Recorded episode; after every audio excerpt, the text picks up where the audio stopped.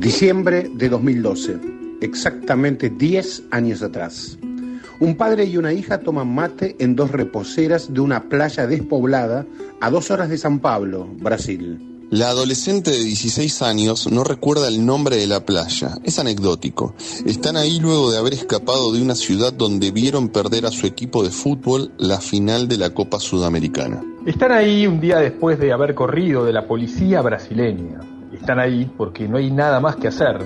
Salvo una cosa, claro. Quiero que me cuentes en detalle todas las participaciones de Argentina en el Mundial, desde el 78 hasta el 2002. ¿Todas? pregunta el padre. Sí, todas, responde ella. Y así empieza el cuento, con Menotti Kempes levantando la copa y sigue con las locuras de Bilardo y Maradona, con el conteo de las gambetas de aquel gol del siglo, con las imágenes de la enfermera llevándose a Diego en el 94. Con afirmaciones taxativas e incomprobables de ese padre exjugador que fue sparring de la selección. Yo te juro que además del Diego, Nunca vi jugar a nadie, pero a nadie como a Valdano, ni correr como Canilla. Diciembre de 2022. Esta vez el padre toma un vuelo, pero solo. Asiste al encuentro más importante de su vida, la final del mundo que disputa Argentina contra Francia en Qatar. Ya no tendrá que contarle el partido a su hija ni recrear las jugadas. Ella tiene 26 años, es contemporánea a este hito de la historia. Ya vio otra final pero cree que esta vez el resultado puede regar de alegría a los potreros de su tierra. No es la única. Faltan cinco minutos para las tres de la tarde. Montiel patea el cuarto penal después de dos tiros cerrados de los franceses. Messi se derrumba y junto a él todo el pueblo campeón. En medio de esa hemorragia gritan y lloran las hijas del fútbol, las que crecieron alentando o jugando en una cancha, las de los padres hinchas, jugadores, socios o dirigentes, las que atravesaron cientos de alambrados de cristal, las desplazadas de la narrativa histórica del deporte. Se abrazan con quienes duelen y ríen por la pelota por primera vez, o como nunca antes. Piensan que el fútbol en el fondo es eso, el ritual colectivo más poderoso de todos, la fiesta popular que no excluye a nadie en el país, más mítico y futbolizado. Por eso Scaloni toca el pasto, reza, niega con la cabeza y llora. No lo cree, nadie lo cree. Ni esa joven que toma nota de lo acontecido para contárselo, quién sabe, algún día a sus hijos o hijas en la reposera de alguna playa remota con un mate en la mano, detalle por detalle. El primer mundial de las hijas del fútbol, un texto de Solana Camaño para el portal Feminacida. Era por abajo. Historias del deporte en el deporte.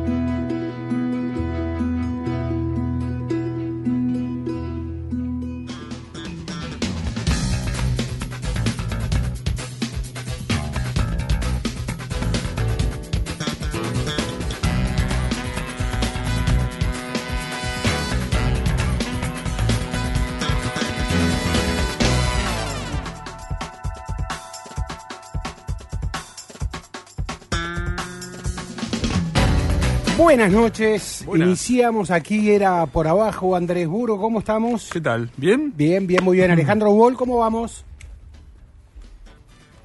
No estamos todavía por allí. Bueno, ¿cómo estás vos? Eh, bien, me, acabas de sorprender con un tema. ¿Con qué? a ver, ¿con cuál tema?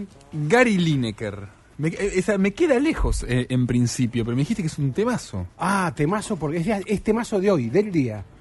¿Qué pasó? Gary Lineker, a ver, ¿qué hablamos? Eh, Mejores tuiteros vivos. Argentina, Inglaterra, sí, pero primero, para los que no saben, no están tan... goleador del Mundial 86. Goleador del Mundial 86, gol de Inglaterra en el 2-1 em, de Argentina, los dos goles del Diego. Sí. ¿no? Eh, y diríamos, a ver, por ahí exagero un poco, pero el primero de todos esos jugadores ingleses que más o menos dijo, la mano de Dios es una obra artística, señores, a reconocerla basta de quejarse y aplaudirlo a Diego. Sí, muy, este, a ver, suena raro, muy defensor de Messi cuando Messi se defiende solo, pero, pero resaltador todo el tiempo de la magia de Messi, de los futbolistas argentinos, un tipo con mucho swing para tuitear, muy canchero, futbolero.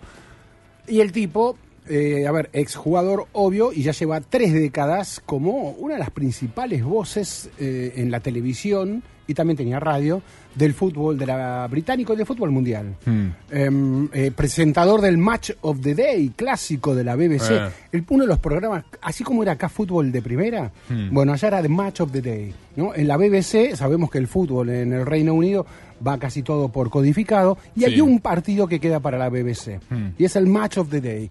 Y, y bueno, y eso lo presenta y lo, lo comenta Gary Lineker.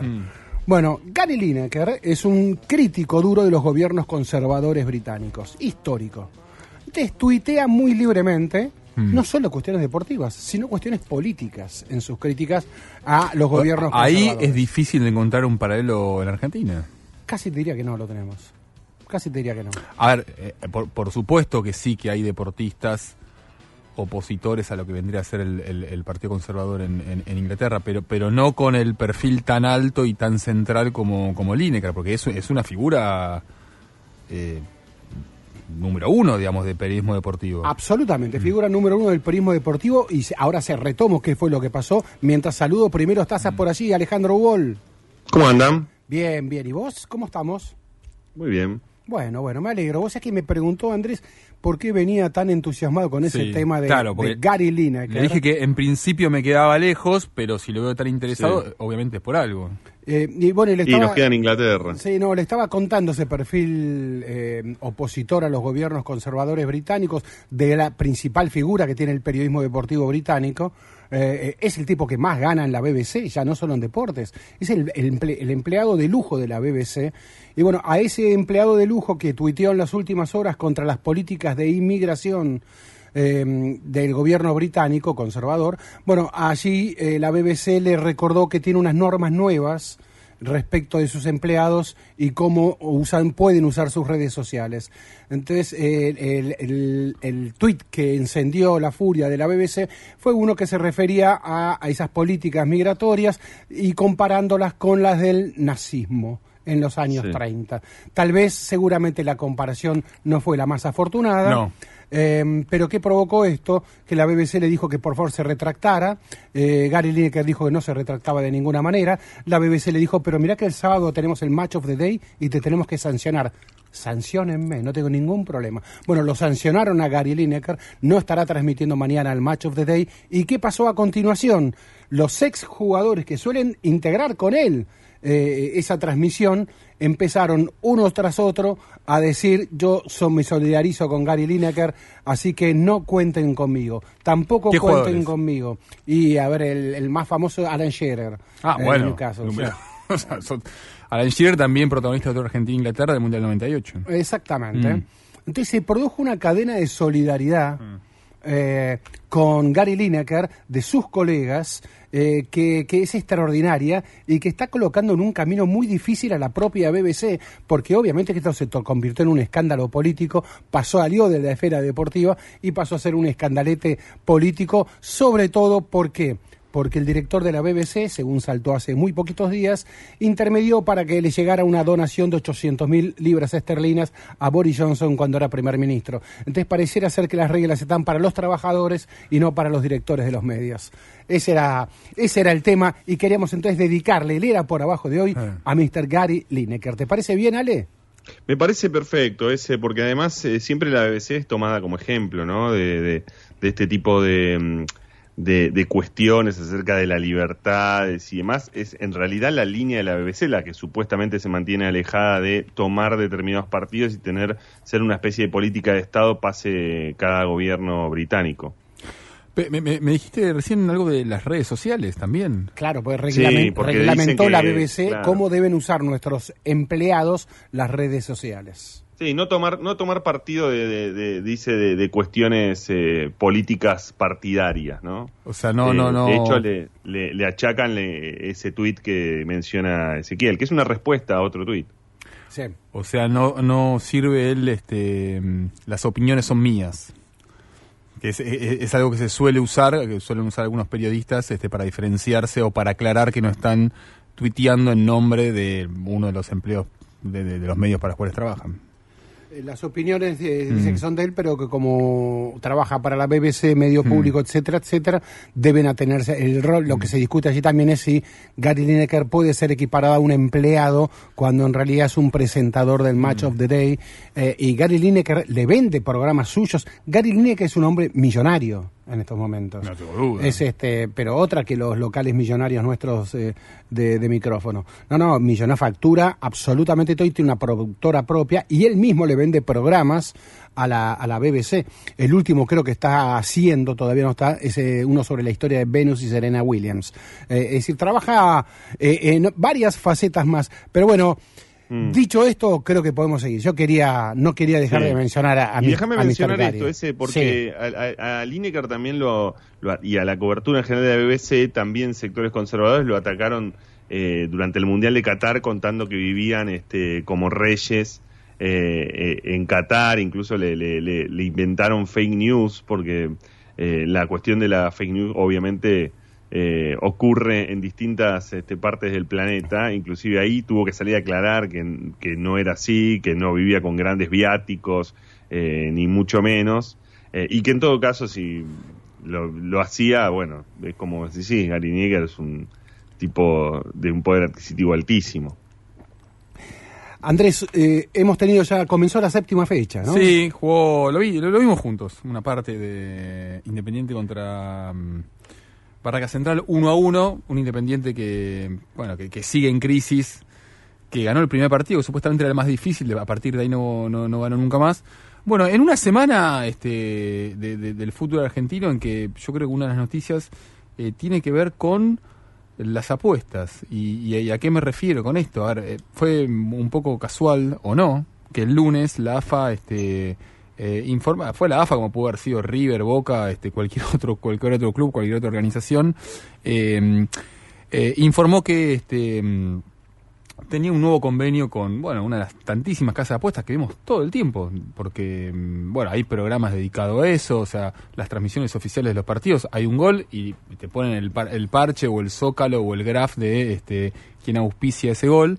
Eh, y lo que ocurrió el fin de semana pasada, el lunes, el, eh, lunes se jugó un partido de, la primera C, jugó Luján contra Puerto Nuevo, un partido que la verdad que no, no, no- suele llamarnos la atención, y el arquero, de nombre Balbuena, de Puerto Nuevo, lo que dijo este, después del partido, escribió por en, su cuenta mm, de, de Instagram, básicamente acusando a un técnico en actividad que, bueno, dio como algunas pistas, no dijo quién era, era un técnico que había dirigido a un club grande de, del, del sur de Gran Buenos Aires, que ahora está en actividad en el exterior, que lo llamó, se contactó con él, le ofreció dólares este, para ir para atrás, básicamente. Dijo, bueno, eh, queda la duda de por qué el arquero lo hace. Bueno, obviamente no vamos este, a, a poner el foco en, en el arquero, Claro. sino en, en- en la situación, digamos. O sea, que es algo que está. Vos hablas con gente de- del ascenso y te dicen que es algo, pero absolutamente normal y cotidiano este tipo de llamados a futbolistas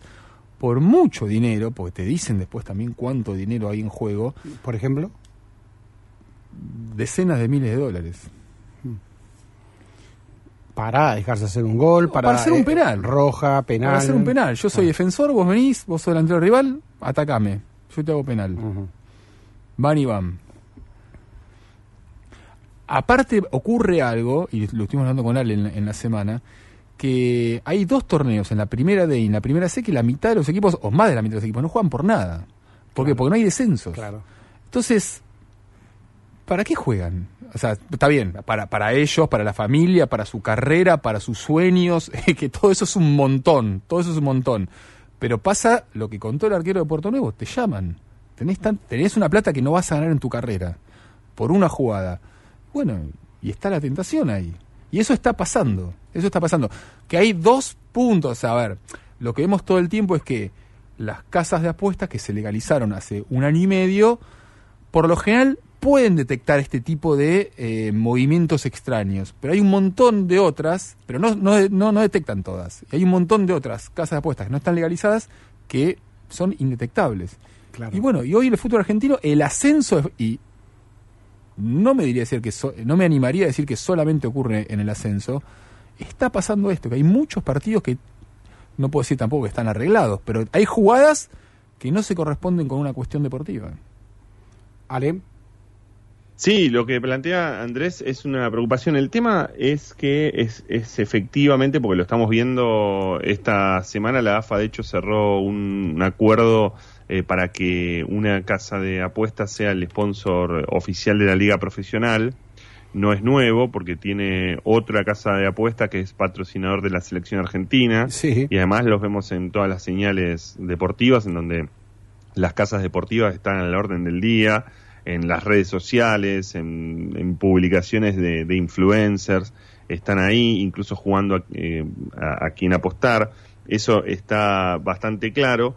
Eh, El tema es que todo, la- y la cuestión a determinar es si todo este, digamos, todo este circuito, mafia podemos llamarla, porque eh, en el tenis hablábamos de Sí. mafia, tiene que ver únicamente con esas eh, agencias. En realidad, como, como dice Andrés, la- están las casas de apuestas oficiales que son bastante, bueno, este, abiertas, por decirlo de algún modo, Claro, que- justamente no les conviene que pase esto. Claro, exacto. Pero después, es dónde, ¿cómo detectar ese circuito? Que lo hemos visto, ¿se acuerdan el allanamiento en, en el Estadio Deportivo Español?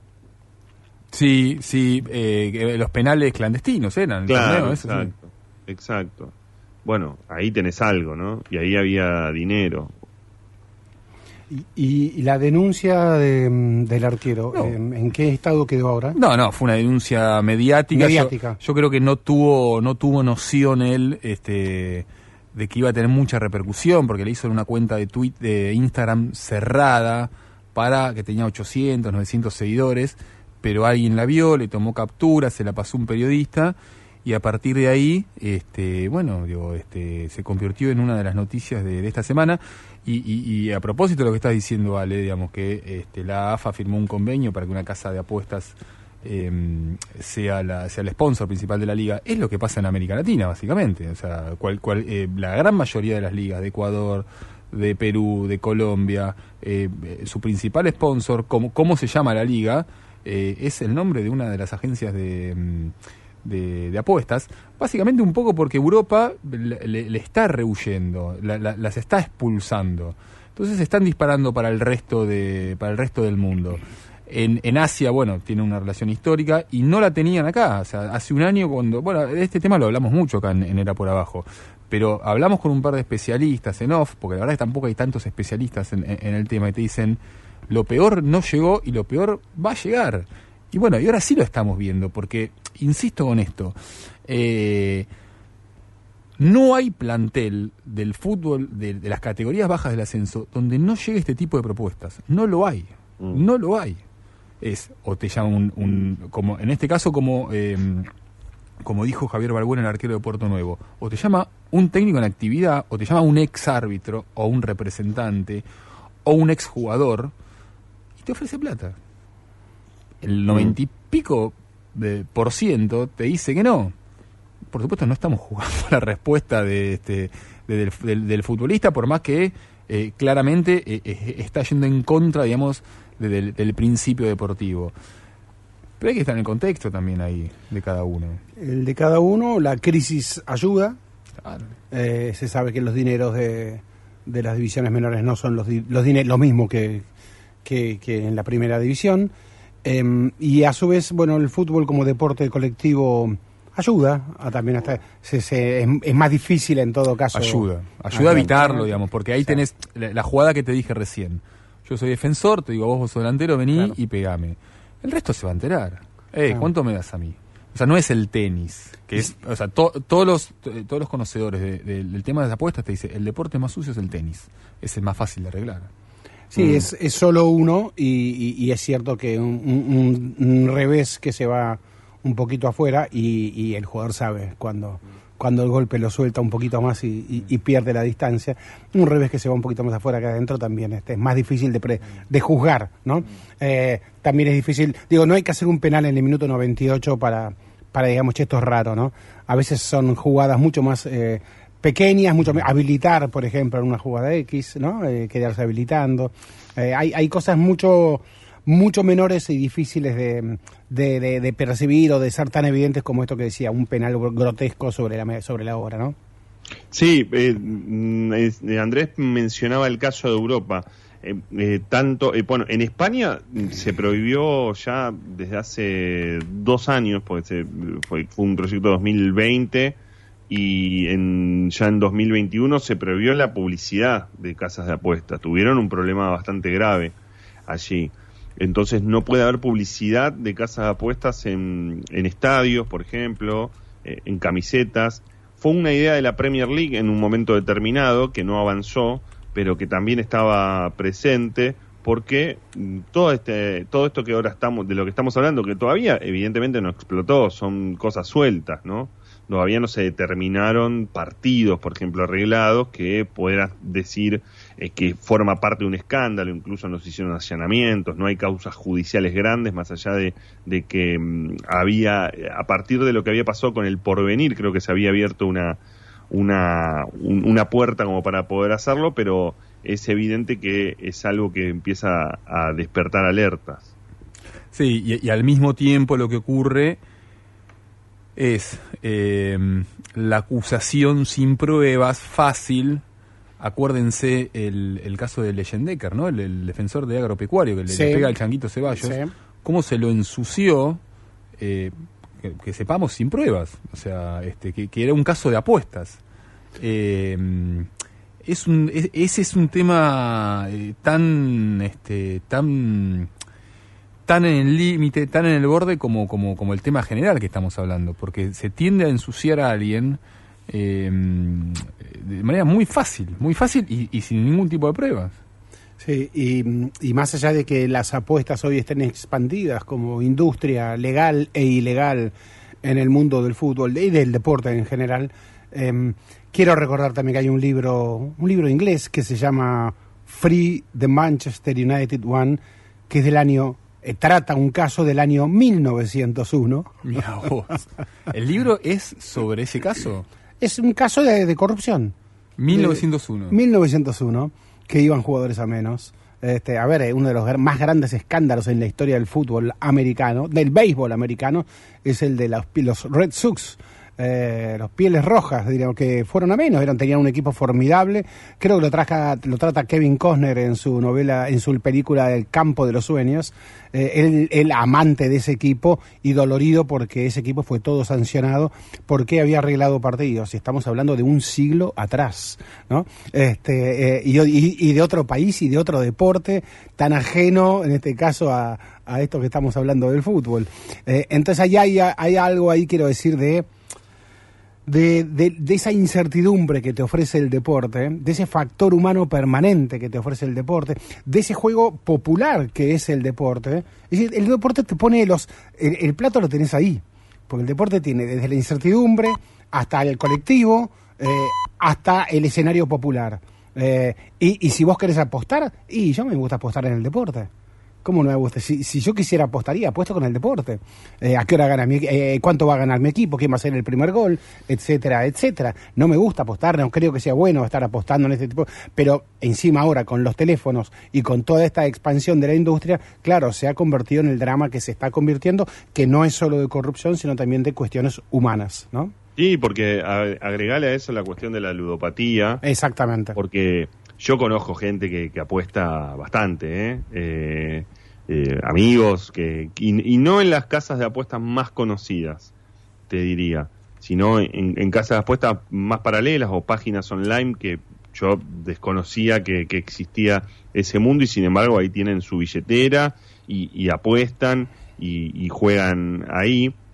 Y la cuestión, además, si querés, como, como cruza, y solamente lo pongo como cruza, tiene que ver también con el VAR, que no está en el ascenso, pero cuando vos ves la utilización del VAR y esa, ese resquicio de manipulación que queda cuando un árbitro quizás no cobra algo o cobra algo y el VAR lo llama y modifica, bueno, eso empieza, va, va a empezar a germinar un problema de, de transparencia que, que va a estar este, en discusión por mucho tiempo. Vamos a una primera Claro. tanda, si te parece, Y- Ale. igual, un, un- un paréntesis, porque es cierto Sí. lo que dice Ale. Eh, pero lo que decidieron las casas de apuestas eh, fue en el momento en que eh, el VAR está, está operando, ahí se suspenden las, las apuestas. Sí. justamente para evitar esto que, que decía con razón Claro. Ale, que es este, que bueno, que es algo que estaba pasando y, y no solo en Argentina, no solo en Argentina en este tiempo, pero bueno, el VAR es algo relativamente nuevo. Eh, ahí sí se suspenden. Vamos a una tanda y si todo sale bien, a la vuelta con otro tema y otra nota. Era por abajo. Todo sobre.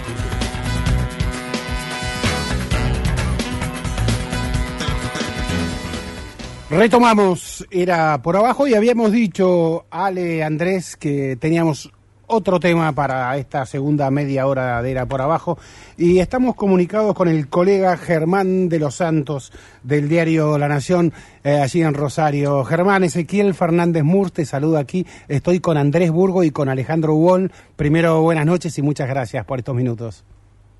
¿Qué tal? ¿Cómo están? Buenas noches. Bien, bien. Eh, a ver, bueno, eh, hemos leído tus crónicas en todos estos días de, de, de la Rosario que, que pasó a ser primerísima plana a partir de que ya no solo el tema narco, monos, eh, tocó el tema violencia cotidiana, sino que se mencionó la palabra Messi. Desde que apareció la pintada mencionando a Messi, saltó el tema obviamente al primerísimo plano, como ya sabemos todos. Y bueno, lo que tenemos ganas de charlar, Germán, con vos es si podemos repasar eh, y nos podés contar, eh, a ver, pa, primero lo que te quería preguntar es si de todas las hipótesis eh, que han salido sobre por qué esa pintada, por qué esa amenaza que, que no hizo más que focalizar el tema y, y, y complicar los negocios de los narcos en realidad, eh, ¿cuál es eh, la sospecha que tenés de, del porqué de esa pintada? Mira, eh, es extraño lo que ocurrió porque en, en la investigación judicial todavía no hay una hipótesis clara. Eh, porque frecuentemente en este tipo de hechos, que son eh, extorsiones en realidad, Sí. eh, donde alguien dispara contra un- una empresa, un comercio y después deja un, un mensaje, una amenaza, eh, lo que se produce en, en el 99% de los casos es que después se reclama dinero. Bueno, acá no ocurrió. O sea, acá nadie reclamó dinero ni a la familia eh, Rocuso ni a la familia Messi.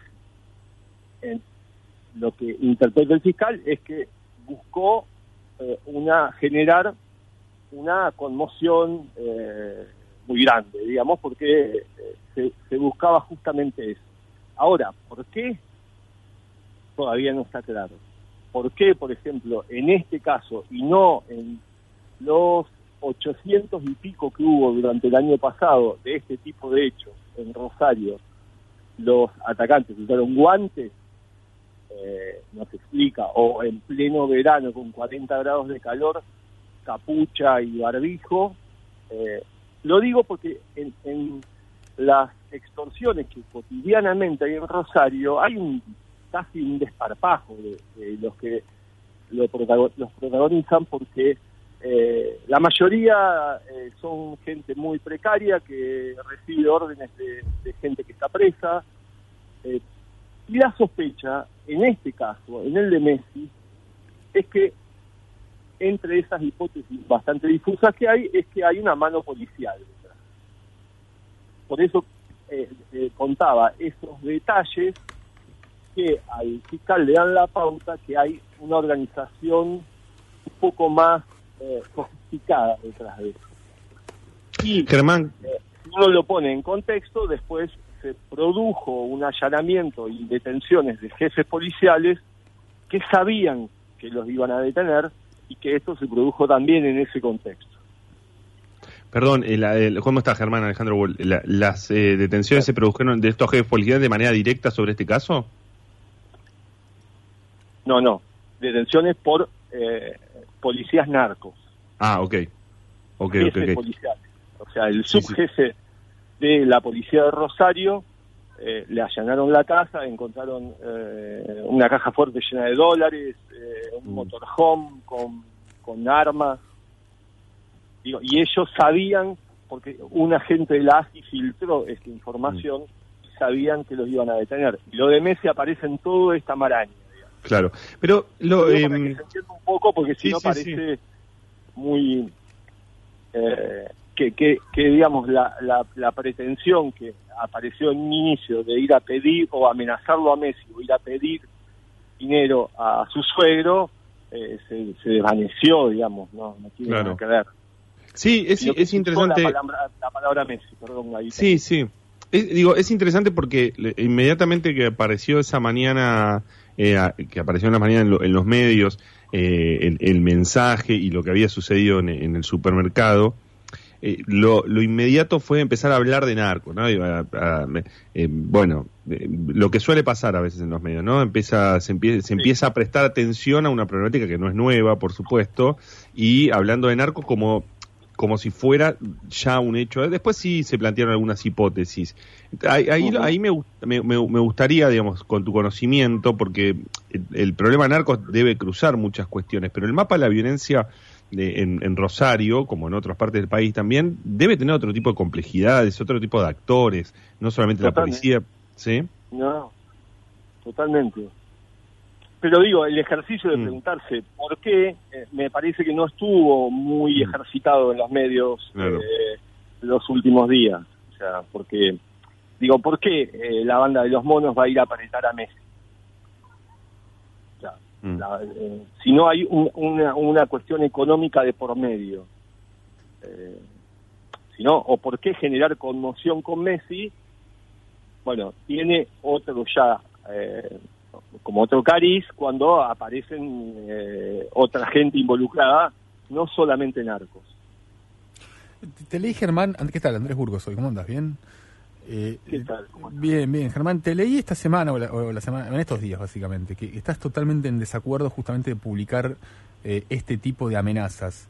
Em, pero bueno, a ver, eh, justamente estamos, te estamos preguntando de Messi porque, porque trascendió, digamos. En contra de muchas cosas. Eso me, hace. no sé, pero ese sí es un punto. A mí me parece que publicar los mensajes eh, o las amenazas que se dejan es como entrar en el juego justamente. Y me parece que como periodistas eh, no tenemos que amplificar sobre todo ese texto literal que, que, muchas veces tiene que ver con las internas, qué sé yo, de la barra de Newells o con la interna de una banda narco y que a través de los medios se pasan mensajes entre ellos. Y que muchas veces eh, los tiros o las balaceras terminan con gente muerta. Claro. Y, me parece que tenemos, no sé si, si, no publicarlos, pero una obligación, aunque sea de pensar el momento, o sea, nos sirve a nosotros publicar ese mensaje textual. Es un, gran, no. es un gran debate porque, claro, eh, posiblemente le estamos haciendo el juego a los mafiosos, a los narcos, Em, y, a su vez em, esta sensación de que por ahí estamos omitiendo parte de la información eh, también nos dejaría un poco eh, un poco en deuda con algo, ¿no? Eh, no, no, no tengo la respuesta, Germán. No, es, para mí un, debate para dar, qué sé yo. Tampoco, digamos, cercenar lo que es nuestra propia, libertad. De claro, claro. pero, pero sí también eh, repensar en momentos como este tan delicados eh, que la información tiene un valor muy importante. Eh, y yo voy a otro punto colateral a esto, que son, por ejemplo, los nombres de, muchos de los que llaman soldaditos. Y que después uno lee en las causas judiciales que buscan Eh, se buscan en los propios medios para ver si sale publicado su nombre porque es parte de su currículum. Claro. Si mató a alguien, si eh, hirió a, alguna persona y bueno, también ahí nosotros estamos jugando en publicar publicar sus nombres eh, porque colaboramos para su su desarrollo de, de, gestión criminal. Digo, yo no sé, yo son cosas que me, que me parece que hay que también, no está mal debatirlas, que, en el periodismo no se debate mucho tampoco. Sí, sabemos eso. Eh, bueno, a ver, eh, a ver, no es que te quiera comprometer yo con una respuesta en esto, pero si hay infiltrado en todos lados, eh, si hay infiltrado poder judicial, eh, poder eh, policial, poder este legislativo, poder lo que fuere, eh, eh, han infiltrado barras, han infiltrado clubes, ¿por qué no podrían infiltrar medios también, no? Sí, obvio, por supuesto. Sí, sí. En, y y en, en, lo- en el fútbol, en, el- eh, ¿en qué momento está esa, esa infiltración, ese uso de los narcos de, de lo que te provoca la pelota, del control de barras, de transferencias de jugadores, poses- poseer transfer- el, car- el- el fichaje de jugadores? ¿En qué punto está esa, esa historia? Bueno, eh, la, la banda de los monos tiene ahí uh, como terminales directas, en, en- sobre todo con mayor influencia en la barra de Newell, pero eh, es eh, interesante también ver que la propia barra de Newell está como fraccionada Claro. eh, que lo mismo pasa en el interior de, de estos grupos criminales. O sea, no hay un liderazgo absoluto, sino que hay, o hay un referente muy fuerte que es eh, Ariel Cantero, Guille Cantero, pero después como sectores internos que se van disputando todo el tiempo esos espacios de poder. Y, y incluso el propio Cantero eh, eh, la semana pasada yo leía una, unas escuchas judiciales como que lo fomenta también, como que fomenta esa competencia interna entre los grupos. Y ahí hay un- una recaudación eh, importantísima que deriva de todo lo que es el manejo de la barra, que no solo es el, el tema de la venta de drogas, sino también negocios colaterales como eh, prestar protección a sindicatos, a grupos políticos, a empresarios, a eh, también eh, los negocios que digamos en torno al- a, a lo que es todo el estadio de Newell y, mucho más allá, el centro de Rosario. Y bueno, eh, e- esa disputa eh, entre esas terminales de los propios monos es a tiros, como siempre. Y en este caso, lo que ocurrió con, con un chico que se llama eh, Lorenzo, como se le decían Jimmy, eh, pasó eh, todos los límites, que es usar a, un muchacho que encuentran en la calle, que lo secuestran al azar, usarlo como un envase para pasar un mensaje de estos que hablábamos anteriormente, de mafioso, para el interior de la barra de México. Lo terminan matando. ¿Sabes, Ger- Germán, que mm, una de las cosas que, que, bueno, estamos eh, eh, ha- hablando con eh, Germán de los Santos, periodista del diario Clarín, chico responsable en Rosario, ha, ha escrito este, el libro eh, Los Monos, ¿no? Y, mm, y sa- ¿sabes lo que pensaba cu- cuando también aparece la figura de Messi? Que es que Messi vuelve bastante cotidianamente a Rosario, va a Funes, eh, pasa fiestas, Sí. se ha casado en el, en, en el City Center, se ha casado en el, en el casino que está sí. pegado al barrio Las Flores. eh. Y, y, y me, me imagino, bueno, tiene, el, eh, creo que el padre ha, ha desarrollado negocios inmobiliarios también allí, eh, en la zona. Es es alguien que, o la familia, es alguien que conoce Rosario, que, que también debe conocer esas complejidades bastante. Sí, ni hablar. ¿no? Eh, porque además, bueno, uno de los hermanos de Messi había tenido relación eh, cuando era bastante más joven con eh, miembros de la barra de Newell, de, de la banda de los monos, de la barra de Central también, de Pichín Bracamonte. Ahora está totalmente alejado de todo ese mundo y creo que la, la propia familia como que logró como apartarlo y encapsularlo en una vida mucho más sana. Eh, pero la- eh, Messi eh, viene a, a- a Rosario, no anda caminando por la calle, porque Claro. obviamente no camina por la calle, ni, yo creo que ni en París, Claro. pero una vida totalmente eh, normal. Eh, no, no se conoce mucho tampoco de la vida privada de, de- de Messi acá, pero nunca tuvo ningún problema. Digo, esta es la primera vez que aparece Mm. su nombre y yo creo que no fue una, una esa es la interpretación que hago yo, una amenaza a- hacia él, sino algo para, para generar, como decíamos, un estado más de conmoción que, Mm. que sacar algún rédito con, invocando su nombre. Eh, Germán, eh, eh, hablamos con, con vos hace dos o tres años y, justamente preguntándote del, casamiento de Messi, eh, que fue en el City Center, ahí en el, en el sur de Rosario, habías hecho una descripción que es un barrio, cre- a corregime, creo que picante, y que bueno, que obviamente, digamos, hubo como un, como un acuerdo este para que durante ese casamiento, este, bueno, este, no, no, no, este, no haya ningún tipo de problemas. ¿Era así lo que habías dicho?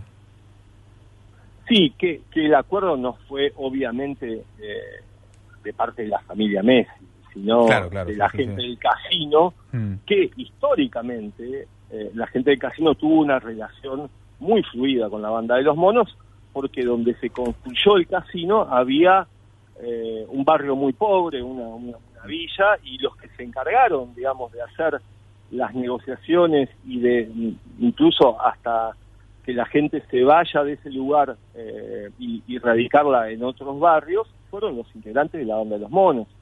Después ellos tuvieron negocios y, y los siguen teniendo históricos con eh, eh, los remises de- de- de- del- casino y, siempre hay algunas cosas que son más de, de, qué sé yo, de, folclóricas, pero que bueno, no hay robos en toda esa zona eh, y que eso se debe también a la, a la propia influencia de, la banda de los monos.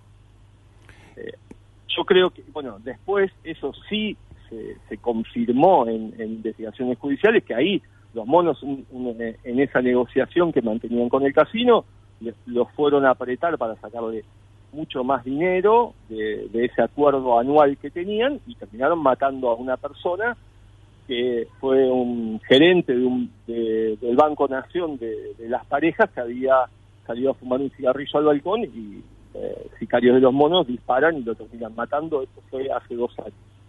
A- a- acá ya... Iban a ir a quemar un auto, en el, dos autos en el estacionamiento. O sea, iban a hacer un atentado. Eh, por eso, digo, hay ahí una relación muy fuerte de los monos con eh, City Center, que es el, casino. Aquí hace unas horas en Plaza Constitución hubo un intercambio de balazos increíble en Plaza Constitución y un pibe de cuatro años eh, quedó en grave estado. Em, a veces uno ve que, que, que, bueno que hay cierto grado de violencia que, que no tiene ya ni límite, etcétera. Pero eh, con este estado que, estás contando y que ves en el tratamiento mediático de todo esto, eh, ¿Cómo, ¿Cómo es estar allí en estos momentos y, y qué, desde nuestra mirada porteña, em, qué tonteras estamos diciendo em, y, estamos eh, todavía agravando o no más un cuadro ya de por sí gravísimo? Sí, hay, hay mucha gente enojada acá en Rosario, eh, con los medios, con lo que se está contando, con una exageración eh, muchas veces hasta ridícula, digamos, periodistas paseando por una avenida que no es para nada eh, peligrosa o, para- o- como si estuviese en Kiev con, con chalecos antibala eh, que tampoco eran chalecos antibala, eran, eran una cosa media trucha. Eh, la gente se, se enoja también con eso, con esa exageración eh, de los medios, eh, porque lo está sufriendo. Claro. Entonces, eh, es como eh, una revictimización media espantosa y trucha, digamos, que, que ver en televisión que además te están eh, relatando una especie de show que, que no es real, pero que sí es muy eh, grave lo que está sucediendo. Entonces, eh, ahí la gente se fastidia mucho. Eh, qué yo, soy muy crítico de nuestro propio trabajo eh, y me parece que, que esas eh, cuando cuando se producen estos acontecimientos así de que vienen periodistas de todos lados hay mucha gente muy responsable y que cuenta las cosas y hay bueno gente que también eh, no se ajusta a, a la realidad que bueno también Sí. son las deformaciones de, de nuestro oficio Sí. Sí, hemos visto, hemos visto mucho oportunismo, hemos visto un periodista de televisión yendo con chaleco antibala por la calle, ¿no? Sí. En, en estos días. Porque, mm, porque claro, es, es cierto, uno tiene amigos en Rosario y, a veces también le preocupan, pero también te preocupan cosas que suceden aquí o en la ciudad de Buenos Aires o en el pr- propio conurbano, ni hablar en otras partes del país. Eh, quizás este esta esta idea de que están este, de, que, de que la vida pasa a los tiros en Rosario más allá de lo grave eh, quizás sea una digo una sobreinterpretación de determinados hechos Totalmente, sí. Eh, coincido. Por eso la, la-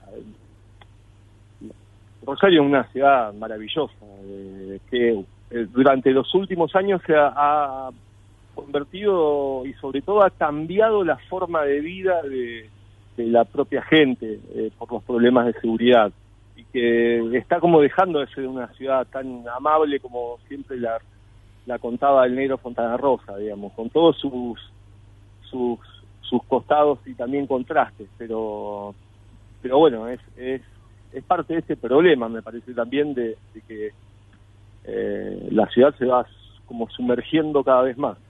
Y, y- en esas este, e- exageraciones o, sobreinterpretaciones o, mm, o frases taxativas este, con, a, a- partir del cartel en el supermercado de, de- la familia de, eh, de Antonella.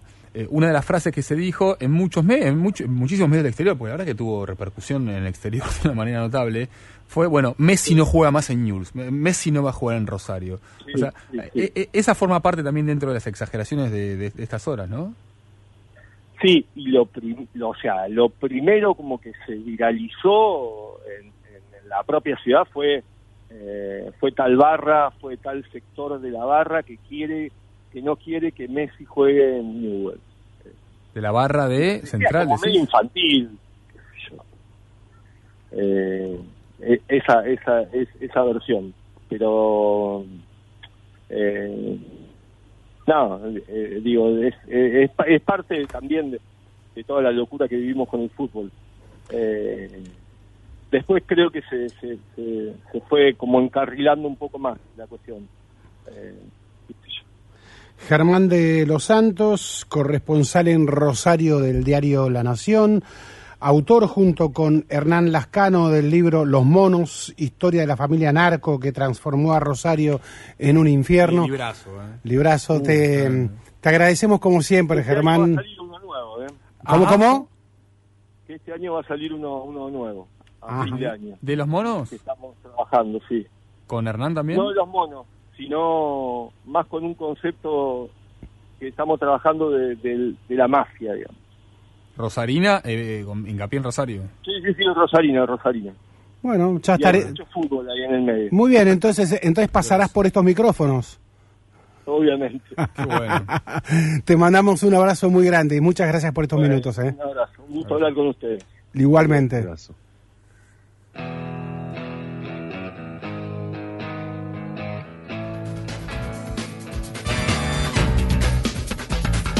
Segunda hora en Era por Abajo. Eh, primero le damos las buenas noches a Mona. Eh, buenas noches, ¿cómo Buenas estamos? noches, ¿cómo Eh, estás? em- empezamos mal porque te preguntamos si habías visto Independiente Barracas entrar, que son- ninguno de los... No pude. Ah, bueno. no pude, no ¿Sos pude. rojo? ¿O de No, si tengo que elegir, siempre digo lo mismo, porque no soy fanática de fútbol, si tengo que elegir, de River. Bien, mona. De River. Escuché, Una cuestión de familia. Escuché igual Ah, a Caro, gusto, buen gusto. sí, escuché desde los controles a Caro diciendo que ella sí es del rojo. Sí, pobre. Em, Caro correcto, sí. sí, sí, corrige, bien, bien. Este, Bueno, y bienvenida a Era por Abajo. Muchas gracias, Ah, muchas este- gracias.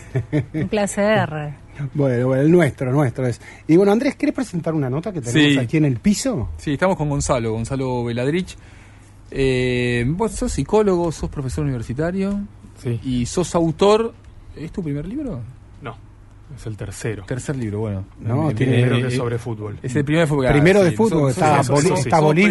periodistas- Somos periodistas deportivos, o sea, Ah, eh, entonces eh, sí es el primero. Entendenos, claro. este es un libro mm, que se va a publicar en estos días. Sí.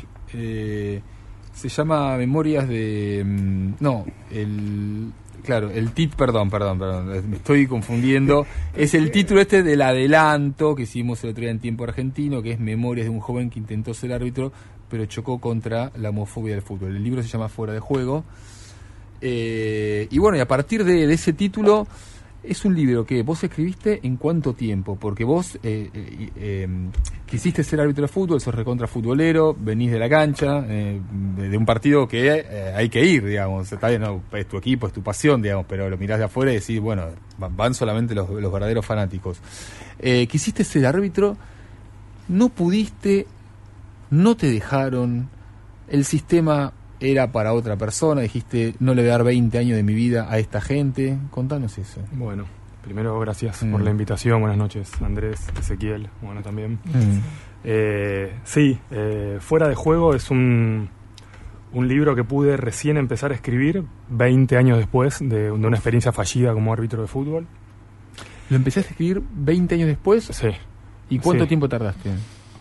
A ver, yo, eh, primero una, una aclaración con Sí. respecto al título en tiempo y a, Sí. y a la introducción, a la presentación. Eh, yo no intenté ser árbitro de fútbol, sino que soy árbitro de fútbol, porque hice el curso, lo completé y me recibí. Bien. Y empecé a dirigir como árbitro de fútbol y el título es- no me lo saca nadie. Claro. En todo caso, la, la dificultad fue poder dirigir en la Asociación del Fútbol Argentino, que son dos cosas distintas. ¿Dónde dirigís o dónde dirigiste? Yo dirigí, yo hice el curso. Sí, en AFA. Comento brevemente. Eh. La AFA no, no, da cur- no daba, por lo menos en esa época, cursos directamente, sino que lo que hacía era reconocía escuelas de árbitros que daban cursos y después la AFA los recibía para hacer una homologación de ese Claro, título. Yo claro. lo hice en el Sindicato de Árbitros Deportivos de la República Ah, Argentina, claro, el SADRA. Eh, ahí me recibí año 1998. En 1999 hice el curso de homologación y cuando termina el curso de homologación yo ya estaba dirigiendo como pasante en AFA, estaba dirigiendo fútbol de salón, estaba dirigiendo divisiones formativas del ascenso, o sea, lo que sería, no sé, Fénix y Tuzaingó, la sexta, Mm. eh, y fútbol femenino. Año 1998, 1999, 2000, cuando llega el momento de eh, supuestamente terminar el curso de homologación, que era una cosa, cosa medio tramposa porque no sabías cuándo terminaba ese curso, eh, yo ahí dejo eh, el arbitraje en AFA. Eso no quiere decir que yo no haya Claro. seguido dirigiendo. Tardé mucho en volver a dirigir y obviamente ya no fue en ¿Dónde AFA. dirigiste después? Eh, después fui convocado por una liga Mm. eh, que planteaba partidos desde una cuestión de diversidad sexual, justamente, la liga de GAPEF, y ahí me invitaron, me convocaron a, a dirigir por razones eh, más que claras y que están Mm. muy claras en el libro, pero eso fue 15 años después, casi 20 años después de haber dejado. Bueno, ¿y cuál fue, el ¿y cuál fue específicamente el choque? ¿Dónde sentiste el choque hasta acá llegué? Bueno, un poco ahí venía la, la, la nota que mencionaba Andrés, que salió en tiempo el domingo. Eh, una nota eh, me convocó ahí eh, Roberto Parrotino de, Tiempo Argentino. Él quería escribir una, nota sobre Fabián Madorrán. Se cumplían 20 años del último partido que Fabián Madorrán había dirigido en primera, año 2003. Eh, todos sabemos después lo que sucedió con, con Madorrán. Bueno, cuando yo hice el curso de árbitro, Madorrán era árbitro. Sí. Estaba dirigiendo en primera división, estaba, ya era árbitro internacional. De hecho. distinguido, árbitro distinguido de la primera edición. Sí, sí, de hecho, bueno, en 1998, que fue cuando yo hice el curso, Madorrán ya era internacional, de hecho el día que, ya que hablamos del equipo del que soy hincha, el día que descendió el equipo del que soy hincha, el árbitro había sido Madorrán también. Y en el Contra año... Vélez. Español Vélez, sí, el Vélez de. Bielsa que salió campeón. 1 a 0, sí. Exactamente, mayo del 98, ese, a, a Madorrán ahí ya era internacional. Y eh, en 1999, Madorrán fue elegido por sus colegas y por Exacto. jugadores de primera división en una votación que se hizo como el mejor árbitro de, Sí. de la Argentina. O sea, Madorrán estaba en el, en el Mejor punto momento, más alto de su carrera. Al mismo tiempo, las cosas que se decían, de- las barbaridades que se decían de Madorrán eh, en las aulas del sindicato, en los pasillos de la AFA, eran, eran muy chocantes para alguien como yo que estaba, eh, yo tenía 10 18 años, estaba lidiando con lo que tenía que ver con, con mi propia salida del closet en el mundo de la AFA, donde eh, si ya es difícil salir del closet a veces en otros ámbitos, bueno, imagínate en la AFA teniendo 18 años y viendo las cosas que decían de, de Fabián Madorrán. Eh, bueno, y ahí en un momento eh, se me planteó esta cuestión de eh, esta bifurcación, este, este crossroads, como, como dicen algunos periodistas deportivos incluso, entre, bueno, asumo y vivo mi homosexualidad o eh, llevo una doble vida. eh, y bueno, yo a los 18, 19, 20 años, la verdad que fue una, una frustración muy grande, pero lo que decía Andrés al principio, no les iba a regalar 15, 20, 25 años, ¿a cambio de qué además? Eh, algunos árbitros con los que yo hice el curso hoy están dirigiendo y muchos no Y- y- trascendieron. Y, encontraste algún lugar eh, ahí dentro de tu mundo de los árbitros? Inclusive el propio Madorrán. ¿Alguna posibilidad de hablar con alguien esto? ¿De qué hacerlo? ¿Cómo llevarlo? ¿Cómo manejarlo? Muchos años después, con un árbitro que hasta hace poco estuvo dirigiendo en el ascenso, no llegó a dirigir primera división, la única persona. Ajá. La única persona con la que yo pude hablar. No era un ámbito en el cual se pudiera, Ajá. se pudiera conversar ahí, porque además hay una cuestión de. Uno tampoco tiene ganas de, de, de decirlo. Sí. Y le pasaba a este amigo mío que, que se retiró con 40 años dirigiendo B Nacional hace, antes de la pandemia. Eh, y él también tenía, él vivía con su pareja y todo, un árbitro homosexual también, eh, y no tenía la posibilidad ni siquiera de blanquearlo adentro de AFA y tenía que esconder la, la relación que tenía con su propia pareja con la cual convivía y todo. Y te hablo de 2018, Claro. no de 1999. Claro. Digo, había corrido mucha agua abajo del puente y en la AFA era como si todo siguiera igual. 2023, que es lo mismo. claro. Exactamente. Y eso, eso es muy, muy, muy frustrante. la. Gonzalo, ¿cómo estás? Alejandro Wall. Oh, Alejandro. ¿Cómo estás, Alejandro? ¿Cómo andas? Primero, eh, yo le debo una disculpa a Gonzalo, este, así que ya que está públicamente, porque yo he podido leer eh, algo del libro de Gonzalo, más de lo que de lo que salió en tiempo, lamentablemente en un, en un cruce, en un momento personal medio complicado, pero bueno, no, no viene al caso. Pero vos ahí relatás un encuentro con, con, con no quiero este, sacar eso, digamos, incluso un momento, digo, no sé si eso es parte de, de- o de ficción o de la- lo que ocurrió en realidad, y yo no sé si pudiste seguir hablando con él esta cuestión. Bueno, hola, Alejandro. No, no, no, no hay nada que disculpar, para nada. Eh, un gusto estar hablando con vos de nuevo.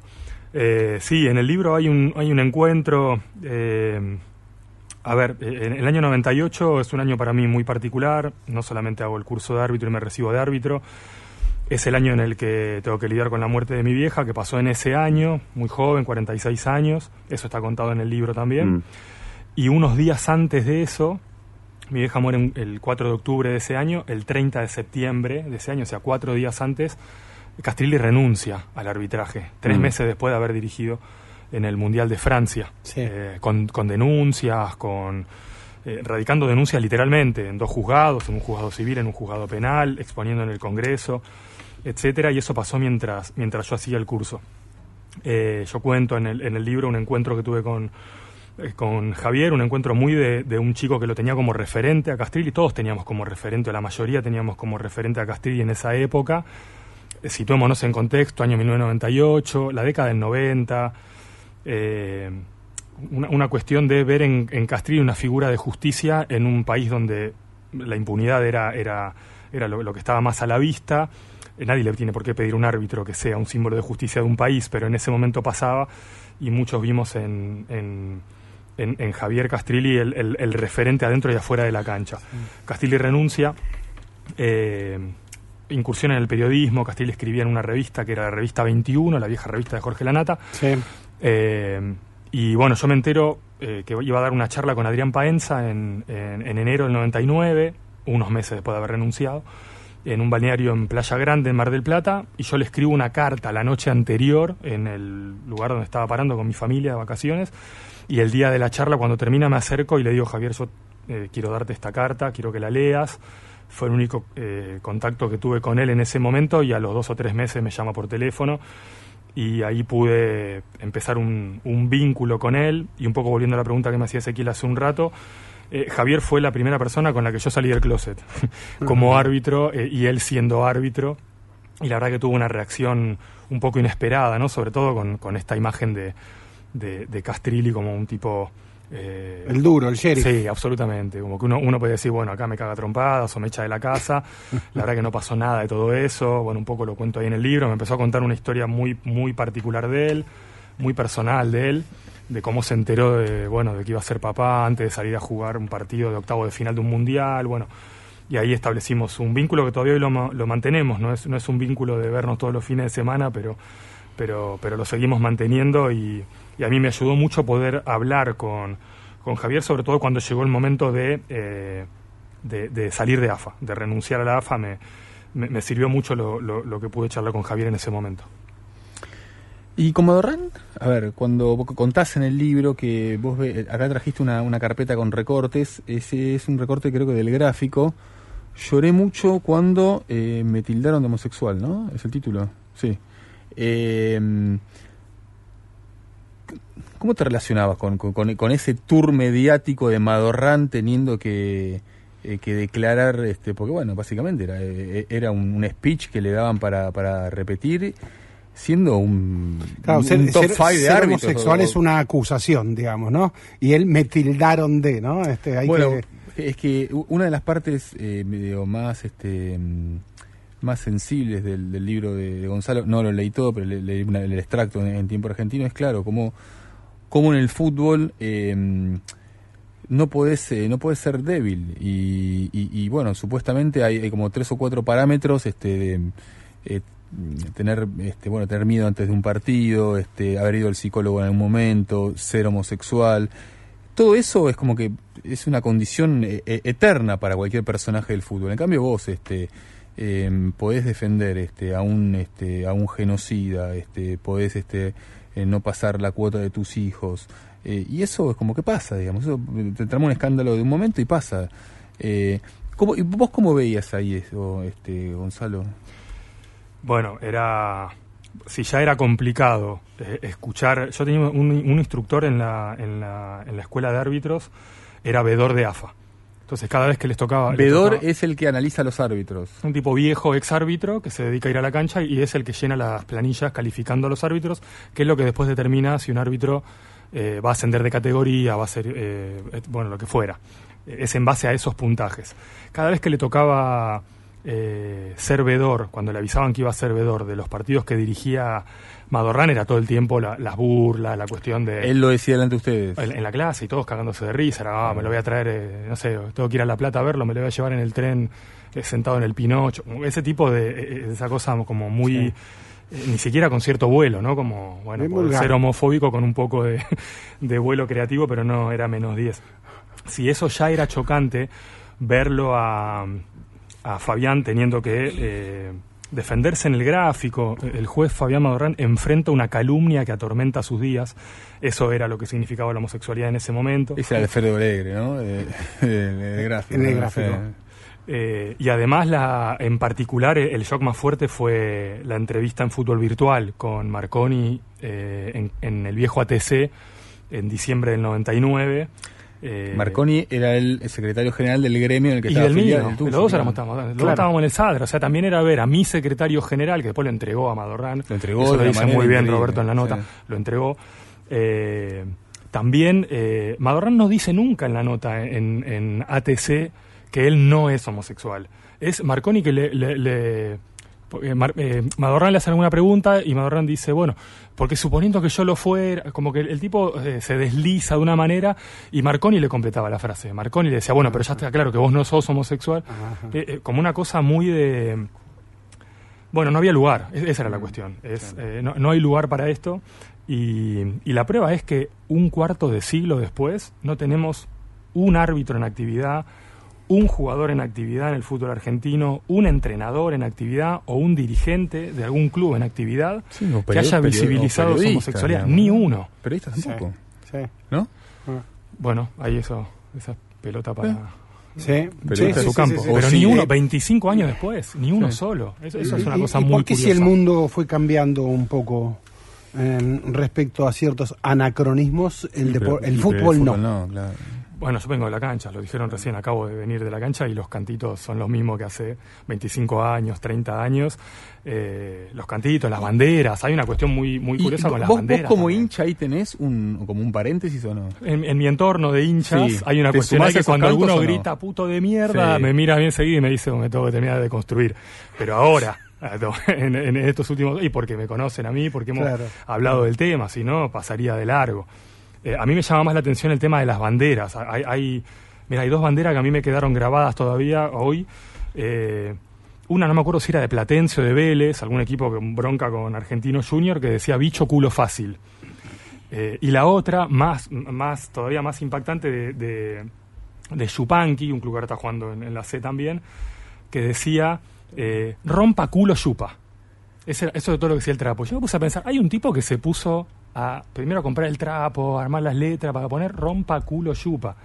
Eh, si te lo pones a pensar, hay una, hay una cuestión ahí que es eh, prediluviana, o una cosa muy, muy, muy lejana a estos tiempos, pero que, que- que a la vez en, en- en las canchas y en el mundo del fútbol es, es lo mismo hoy que hace 20 años, que hace 30, que hace 40, que hace Eh, 50. Madorrán fue recordado, el ex árbitro Fabián Madorrán, que como dijimos antes, era número uno del arbitraje argentino. Era, era polémico también Madorrán. Era ¿eh? polémico, pero cuando Gonzalo eh, estaba recibiéndose como árbitro, Sí.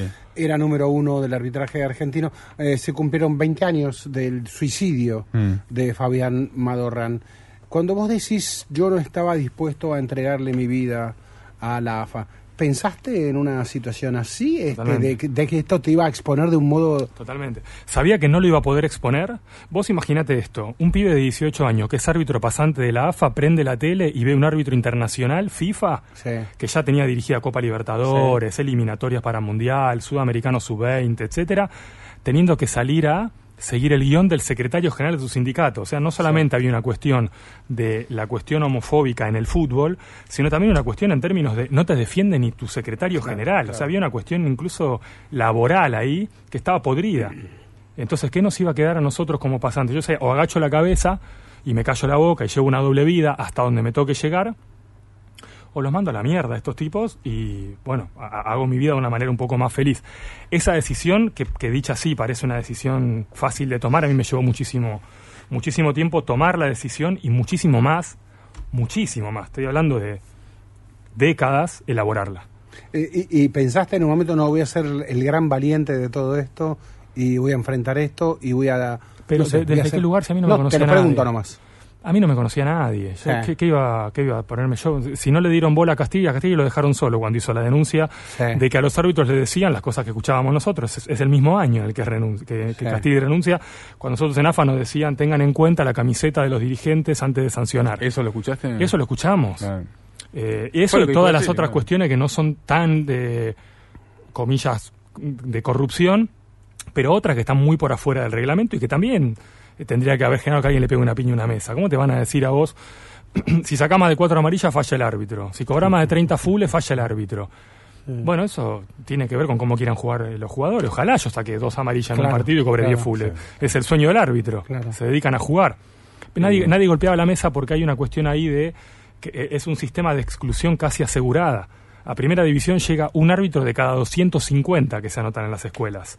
Uno en 250. La, la proporción es obvio. Es, muy fácil eh, que a vos te digan, bueno, por esto te, te descarto.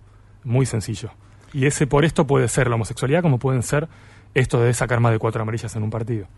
Sabes que cuando, cuando hablamos de, de, bueno, de que no hay jugadores, eh, por lo menos en la primera división, que puedan contar y hablar libremente de su sexualidad, eh, o, eh, bueno, lo que vos estás contando en relación al arbitraje, uno lo pone en contraposición con lo que sí pasa, por ejemplo, en el fútbol femenino, donde la, la sexualidad es eh, m- eh, se vive de manera mucho más libre, las futbolistas lo hacen y demás.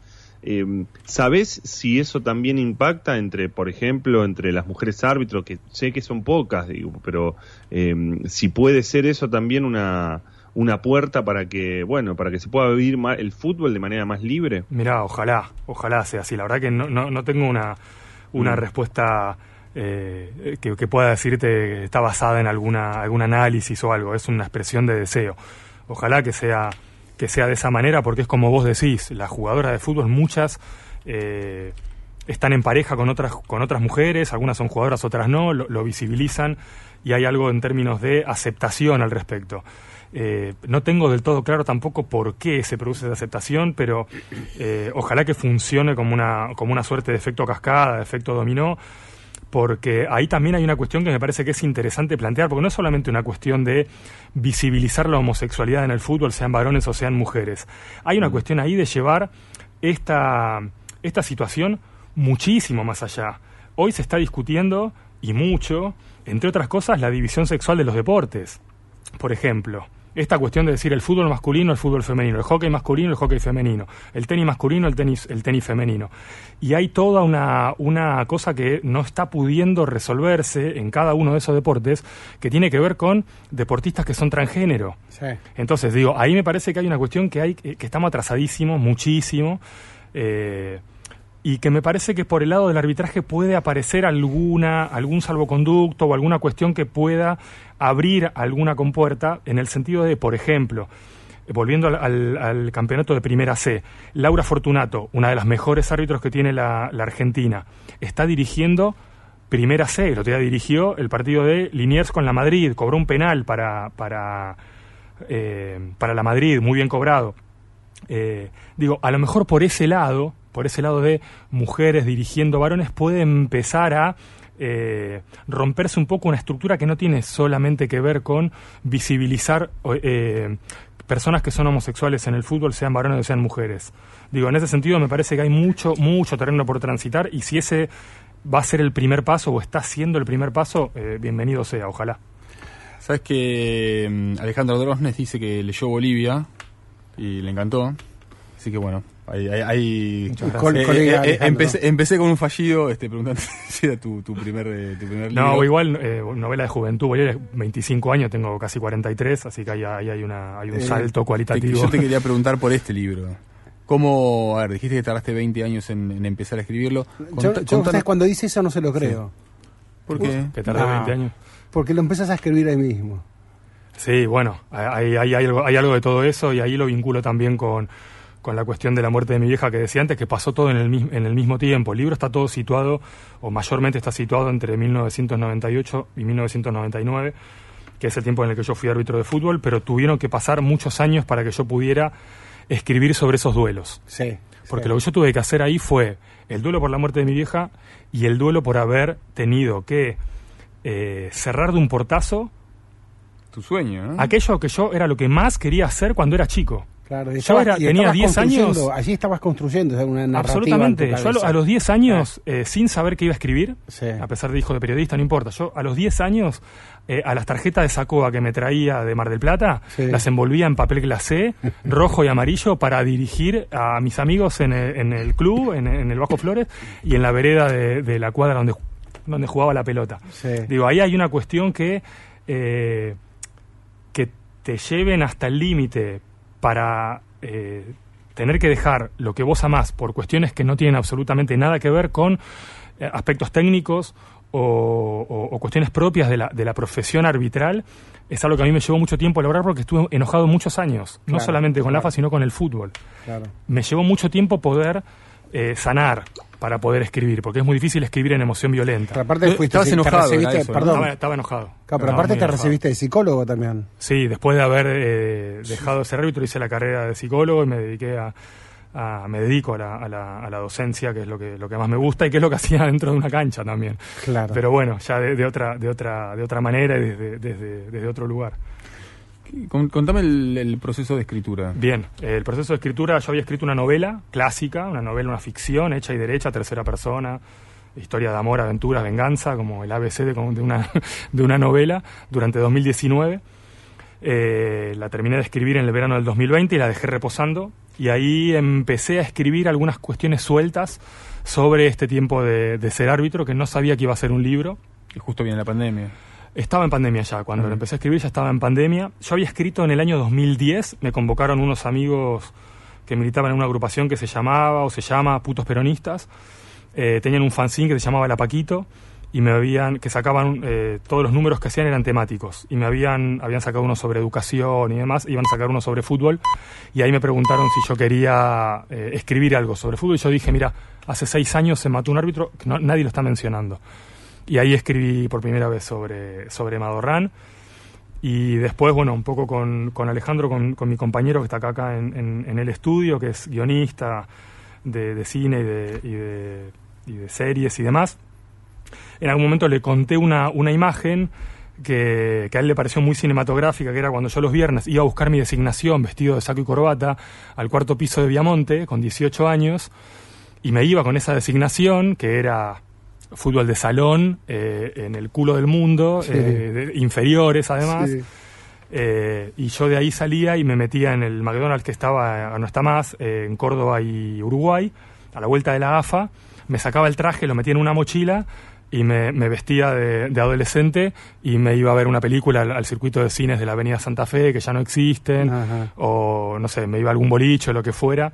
eh, y, a, y- a él le parecía muy interesante esa imagen Sí. de, de esa metamorfosis, de decir, bueno, eh, de- sale el árbitro y, y como que era, ahí estaba la cuestión bien de, de los dos mundos, que no, no, no había manera de poder eh, eh, congeniar uno y otro. Empecé a escribir esa escena eh, y después a partir de ahí eh, contar todo lo que, lo que fue el encuentro con, con Castrilli. Cuando me quise dar cuenta había un hilo conductor ahí y ahí empezó a, a tomar forma eh, fuera de juego entre 2020 y el mes pasado. Terminé de escribirlo hace un mes o dos. Ma- Madorrán en sus últimos años como árbitro eh, tenía esos problemas con el juego, ¿no? Eh, todo ese recorrido, esa, esa, esa imagen del árbitro que no puede... mm, ¿A, a qué te referís con el juego? Con el juego, adicción al juego. Ludopatía. Ludopatía. Eh, e, e inclusive esto, esto le provocó, obviamente, la ludopatía, perdés mucho dinero. Es, este, es un, es un- Ludopatía, adicción al alcohol, al tabaco. Al- alcohol también, sí. sí, sí, sí, sí, sí, sí.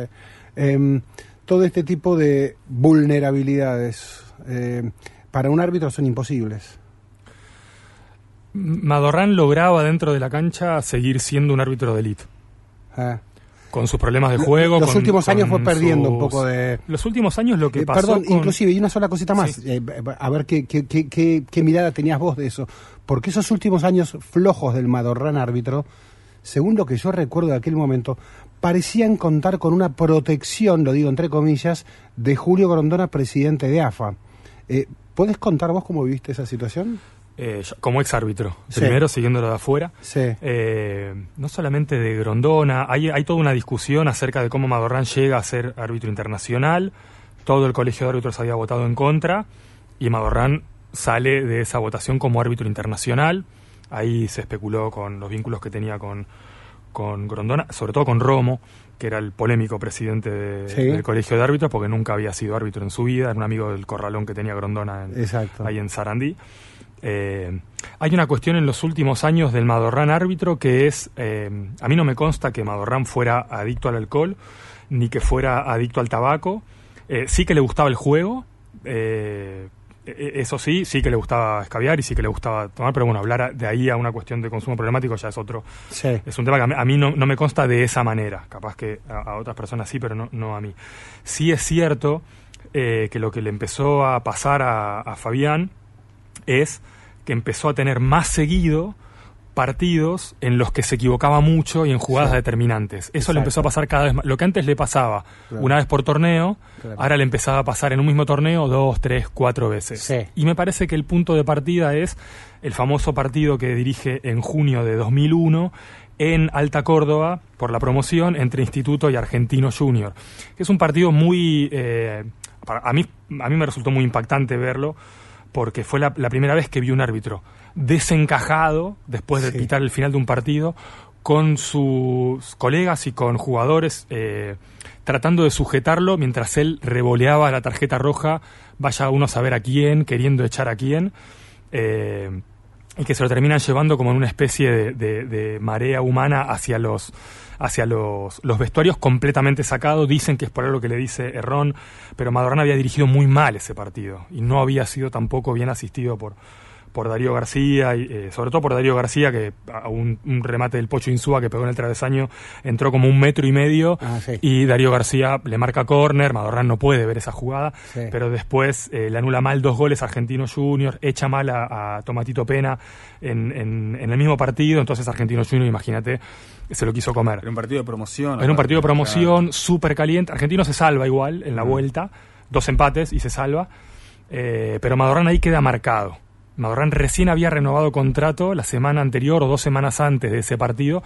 Esos dos años eh, se esperaba que Madorrán fuera hacia el pico de su carrera y dirigiera el Mundial de Corea-Japón Sí. 2002 él tiene la peor temporada de su vida y mandan a Corea-Japón a un árbitro Ah, absolutamente mediocre como Ángel Sánchez, Ah, sí. un Pero, tipo eh, incapaz de dirigir Amigo del poder. Ah, absolutamente.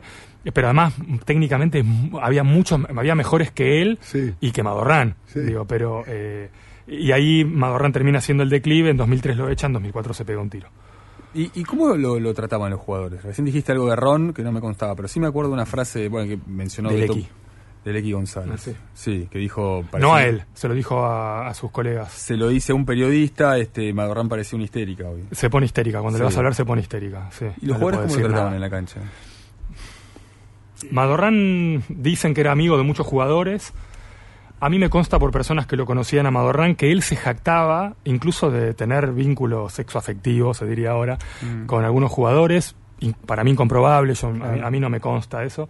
Eh, pero bueno, los propios jugadores fueron los que lo votaron como, como el mejor árbitro eh, cuando, o sea, cuando a él los dirigía. o sea, evidentemente había un respeto. Era carismático aparte. Siempre, sí, siempre lo fue. Sí, Nunca fue un tipo de perfil bajo. Sí. Eh, siempre fue un tipo que le gustaba, la- le gustaba el show, ser, le sí. gustaba mucho la cámara. Sí, sí, estaba el show era generoso, tengo entendido que era Sí. muy generoso en términos de vamos, Traía- a tomar, regalaba camisetas. vamos a tomar cerveza y pagaba Totalmente. todas las cervezas, era un tipo como muy muy Sí, con un hermano con, un, con, una, con una enfermedad. Grave, sí, sí, y sí, él siempre se hizo cargo de eso. Eh, eh, las personas que rodearon a, a Fabián, colegas me refiero, árbitros, eh, dicen que si vos estabas al lado de Fabián nunca te faltaba nada. Ajá. Y ahí es muy probable que eso haya sido así también con, con, con- muchos jugadores. No quiere decir que con todos. Porque se sabía que Madorran era puto, los jugadores lo sabían. sí. Entonces también ahí había una cuestión de eh, quién lo iba a decir o, o- o quién, o quién no lo iba a decir. El X González lo que hace es enojado. verbalizar algo. Claro, Claro, lo había claro. cagado. Ese partido fue un central con Platense, creo. Lo cagó a, a Central de Río Mm. Un Pino.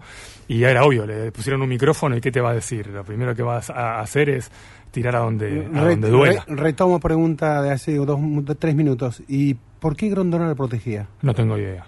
No tengo idea. No, no hay forma de preguntarle a ninguno que- de los dos. No, claro, no, porque yo lo que recuerdo en aquel momento es que Grondona, cuando ya era un Madorrán bajo técnicamente, intuía que una eventual baja del Madorrán árbitro se iba a ser como un escándalo y aparte un juicio eh, por discriminación, etcétera, etcétera. Eh, entonces que parte de la protección no era exactamente por protección a, a- a un tipo que está en quilombo, un tipo que está con, con algún problema, porque ahora está jugando, porque bajó su calidad técnica, porque el tema del casino se lo había visto ya varias veces, eh, y obviamente que un árbitro de fútbol no está bien visto en un casino. Y menos después de Eh, dirigir un y partido. menos después de dirigir un partido.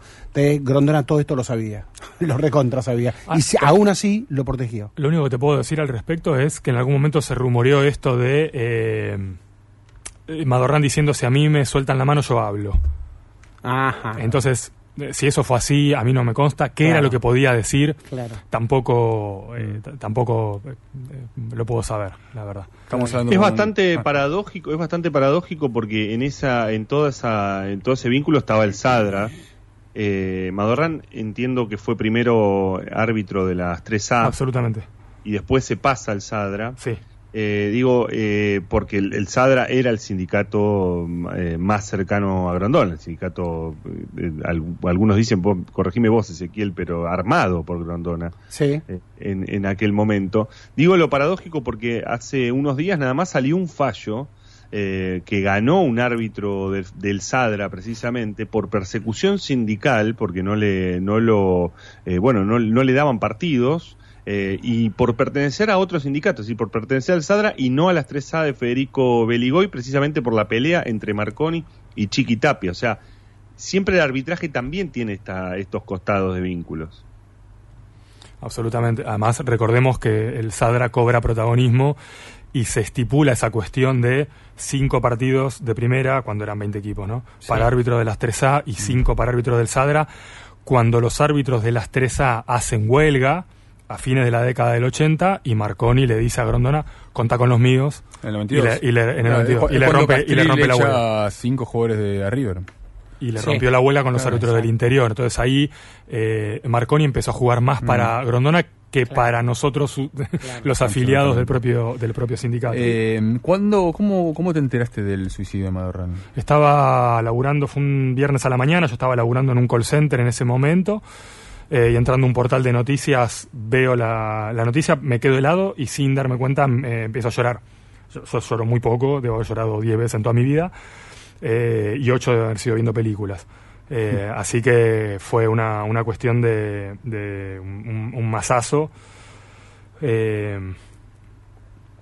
Fue una manera también de, de, de decir si yo era el lugar en el que yo no, no tenía que estar y eso más que una confirmación que me hacía sentir bien era una confirmación que me hacía sentir peor todavía y fue volver a revivir todo el toda la, la cuestión de, de ese de ese portazo eh, eh, dado O sea, lloraste, por Madorrán, pero por vos también, porque te das cuenta que no, Absolutamente. que no estabas en... Sí, y además, fíjate una cosa, eh, también lo dice Roberto en la nota, no hubo prácticamente árbitros en actividad. Roberto en el- dijo que no, no, no fue ningún árbitro. De- eh, de- algunos de clase sí, algunos Sí. mm, de los de los que nadie conoce, eh, de los de, de los digamos comillas importantes, ninguno.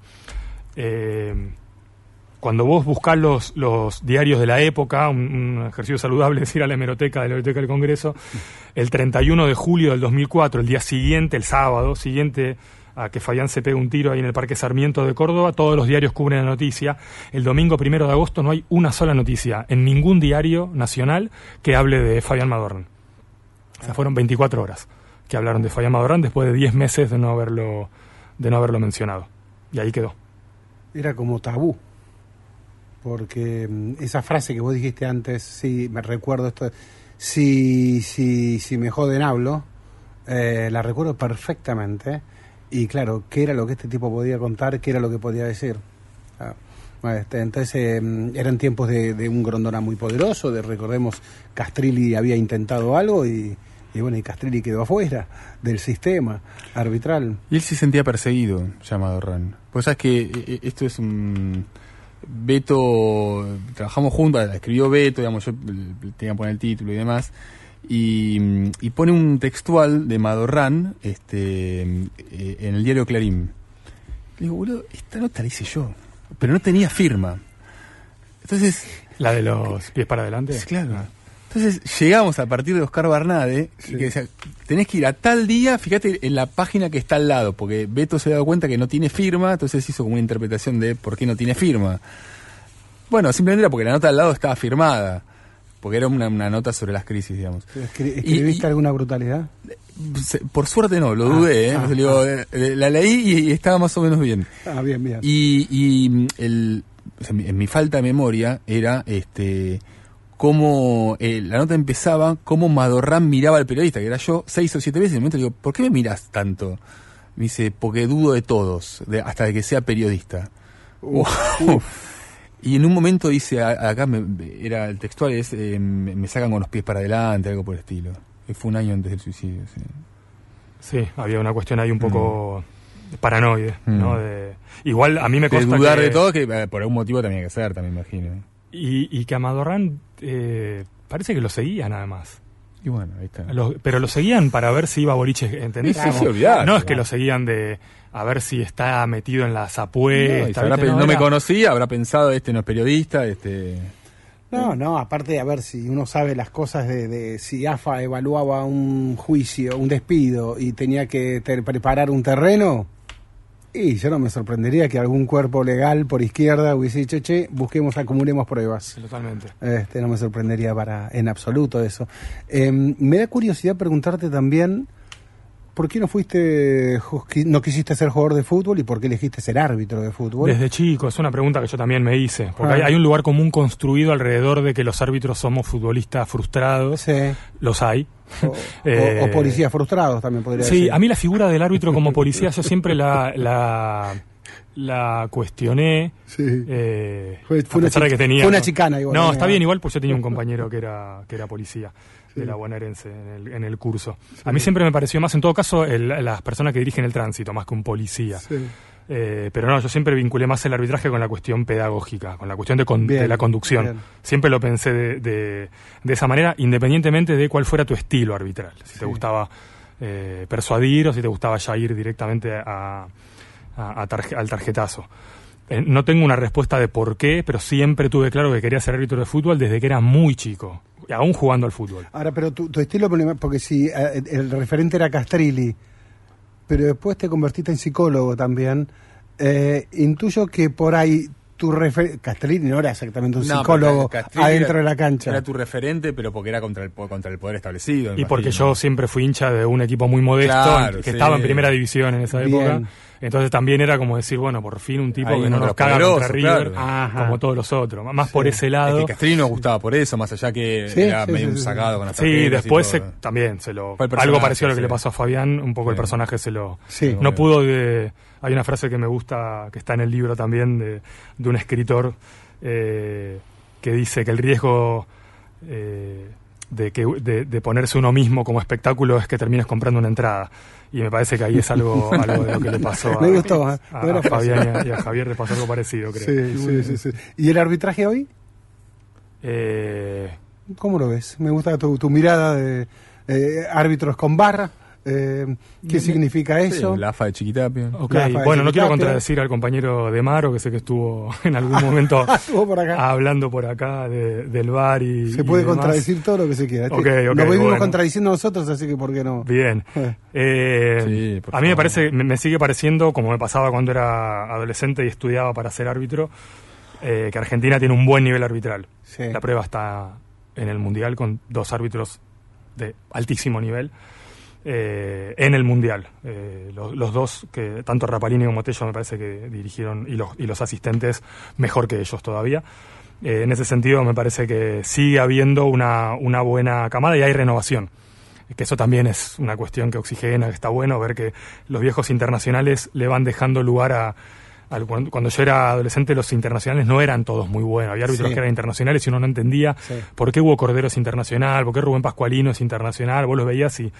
eh, porque. Ángel Sánchez no les daba, Rafael Mm. Furchi, no les daba el Piné para, para eso y hoy ves que los internacionales, enorme mayoría, tienen, tienen, tienen nivel de, de- de árbitro FIFA. Después está la cuestión del VAR, bueno, ahí hay, es imposible que lo agotemos en este rato, solamente eh, decir una obviedad, el VAR es una herramienta técnica manejada por personas. Si nosotros no tenemos en cuenta que está manejada por personas, nunca vamos a eh, dimensionar la posibilidad de eh, error que pueda haber en el VAR. En el VAR va a haber errores en tanto y en cuanto hay personas que son las que lo están manejando. No me meto si esos errores son intencionales o no son intencionales. Mira, te doy un ejemplo. El año pasado, en un partido de Copa, creo que fue en el Defensores del Chaco, dirigía Tello Sí. y a Tello le, le hacen un zoom en el bar línea, y, a- sí. y le anulan un gol por offside y cuando hicieron zoom se olvidaron de que había un defensor que estaba casi en el tres, córner. cuatro metros, sí, Una sí, cosa, le- claro, pero digo, ahí, ahí está la cuestión de decir, eh, eh, vamos a decir que la herramienta es la que no sirve, no, en todo caso lo que tenemos que hacer es eh, mejorar las capacitaciones sobre la herramienta si la vamos a implementar. El, el- el fútbol en, en todas sus, en, en- en todas las ligas parece ir en esa dirección. Eh, bueno, perfeccionar eh, el- la variable humana en el, en, el, en el manejo del VAR. En otros deportes no genera ese nivel de polémica. Eh, deportes que usan revisión de jugadas hace un montón de tiempo, me parece ahí entonces que no, no- es caerle al VAR, sino ver cómo podemos hacer para mejorar el uso de, de la herramienta, porque el recurso humano que hay en el arbitraje argentino es bueno, en varones y en mujeres. Insisto con que tenemos muy buenas árbitras, tenemos cuatro que van ahora al- a dirigir en el Mundial de Nueva Zelanda y de, y de Australia. Algunas están empezando a hacer carrera como árbitras principales. Almeida, ¿no? Sí, eh, Sí, Mariana. Almeida como asistente. Mm. Laura Fortunato como árbitra principal. Luego, son nombres que se vienen y que no falta mucho, espero, para que estén dirigiendo en, en- en primera división. Bueno, que lo puedan hacer eh, con los recursos a, a- a- a su disposición para, para poder hacerlo eh, de la mejor manera, teniendo en cuenta su Y- capacidad y- técnica que es alta. Y uno de estos eh, muy buenos árbitros que mencionaste eh, dice, ¿saben qué? Eh, soy gay. Eh, ¿Y eh, te lo imaginas eso? Ojalá. Sí, claro. Ah, ¿Cuánto puede faltar? ah.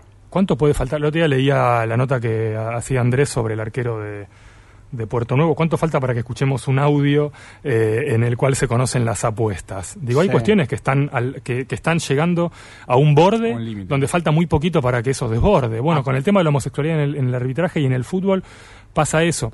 No es un árbitro, es un presidente de un club, Sí. es un presidente de un club, listo. Eh, Es un es un jugador, Sí. bueno, es un, es un jugador que abra esa puerta, que abra esa puerta de una vez. Apertura del Mundial de Qatar, eh, presidente de la FIFA, Gianni Infantino, dice, soy árabe, soy inmigrante, soy gay, dice, ¿no? Eh, ¿Lo sentiste auténtico? ¿Lo sentiste una truchada? ¿Qué sentiste ahí? Perdón, Lara, yo sé que no se repregunta, pero ¿vos lo sentiste auténtico? ¿Alguien lo sintió auténtico? Soy Chantapufi. No, es un gran, es un gran gerente. de- No, porque- no, no dejó de divertirme igual la situación. no, ¿eh? está claro. Está, y- Pero, y además, y- te gustaba contra quién se lo estaba diciendo. Me gustaba a quién se lo estaba diciendo. sí. Y además abrió todo lo que abra el debate. Estamos tan atrasados, Ezequiel, en este tema que todo lo Sí. que abra el debate es bienvenido. Claro, si la frase claro. de Infantino abrió el debate, bienvenido. No le creo nada, pero bienvenido, bienvenido el, el debate. Y si me permiten esto, también eh, bienvenido a la posibilidad de que, de, que, de que salga este libro sin que sea una autoedición. Esto hay que preguntar, ¿cómo se consigue? El libro está. Esta semana entró en preventa.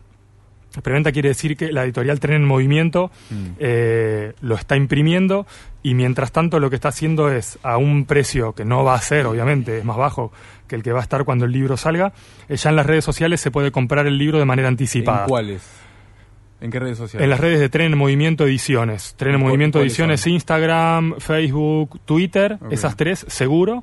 Eh, y ahí ya lo pueden, ya lo pueden reservar. Eh, les conviene porque va a estar a, a un precio más económico que cuando salga a fin de mes. Eh, le conviene a la editorial también porque eso les sirve para costear la edición. Y se va a presentar en la Feria del Libro. O sea, a fin de mes ya sale el libro, ya se El puede libro está impreso, Ah, yo creo que antes, pero la gente que lo compra en preventa eh, el lunes 3 de abril ya lo puede pasar a ya lo puede pasar a buscar. Eh, pero el libro va a estar impreso, hoy estamos a 10. En menos de tres semanas el libro ya, ya está impreso, porque ya entró a imprenta. El libro será Fuera de Juego.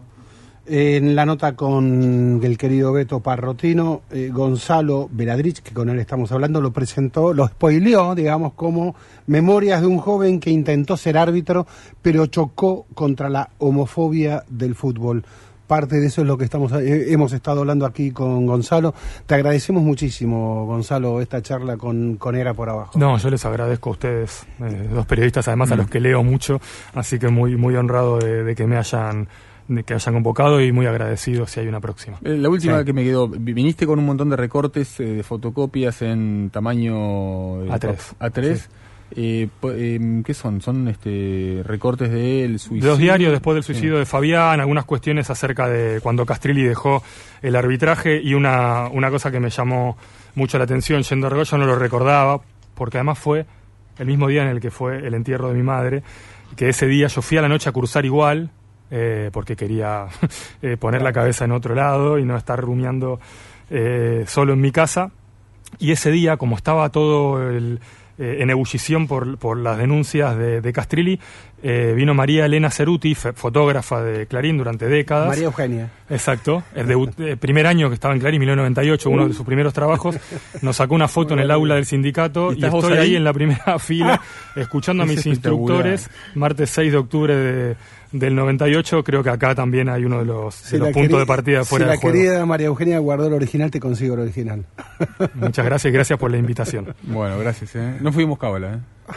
No, no, pero me gusta mucho cómo te queda la gorra del Deportivo. Ah, bueno. Abrazo grande, gracias. Y lo dije sin leerlo, Caro. Grande. En los controles. diablita. Gracias. Santiago Salton. En la producción, Mauro Suárez. Un abrazo, Mauro. En la coordinación, Alejandro Bol, Andrés Burgo, Ezequiel Fernández Murs. Nos despedimos con más Era por Abajo eh, del viernes próximo de 20 a 22. ¿Qué me estoy olvidando, Santi? Decilo. ¿Eh? Ah, Ah, Mona ya la saludó, mencioné. saludó, Mona, Mona ya, ya estaba, ya estaba. sí, sí. Ya estaba. Y quedan en compañía de Pablo Marchetti. ¿eh? Y la editorial, ¿cuál era la editorial de tu libro, Gonzalo? Decilo. Dígalo, dígalo. La editorial se llama Tren en Movimiento. Es con guiones bajos en el medio para el Instagram y ahí ya pueden adquirir el libro en preventa. Y muchas gracias de nuevo. Hasta el viernes. Era por abajo. Historias del deporte en el deporte.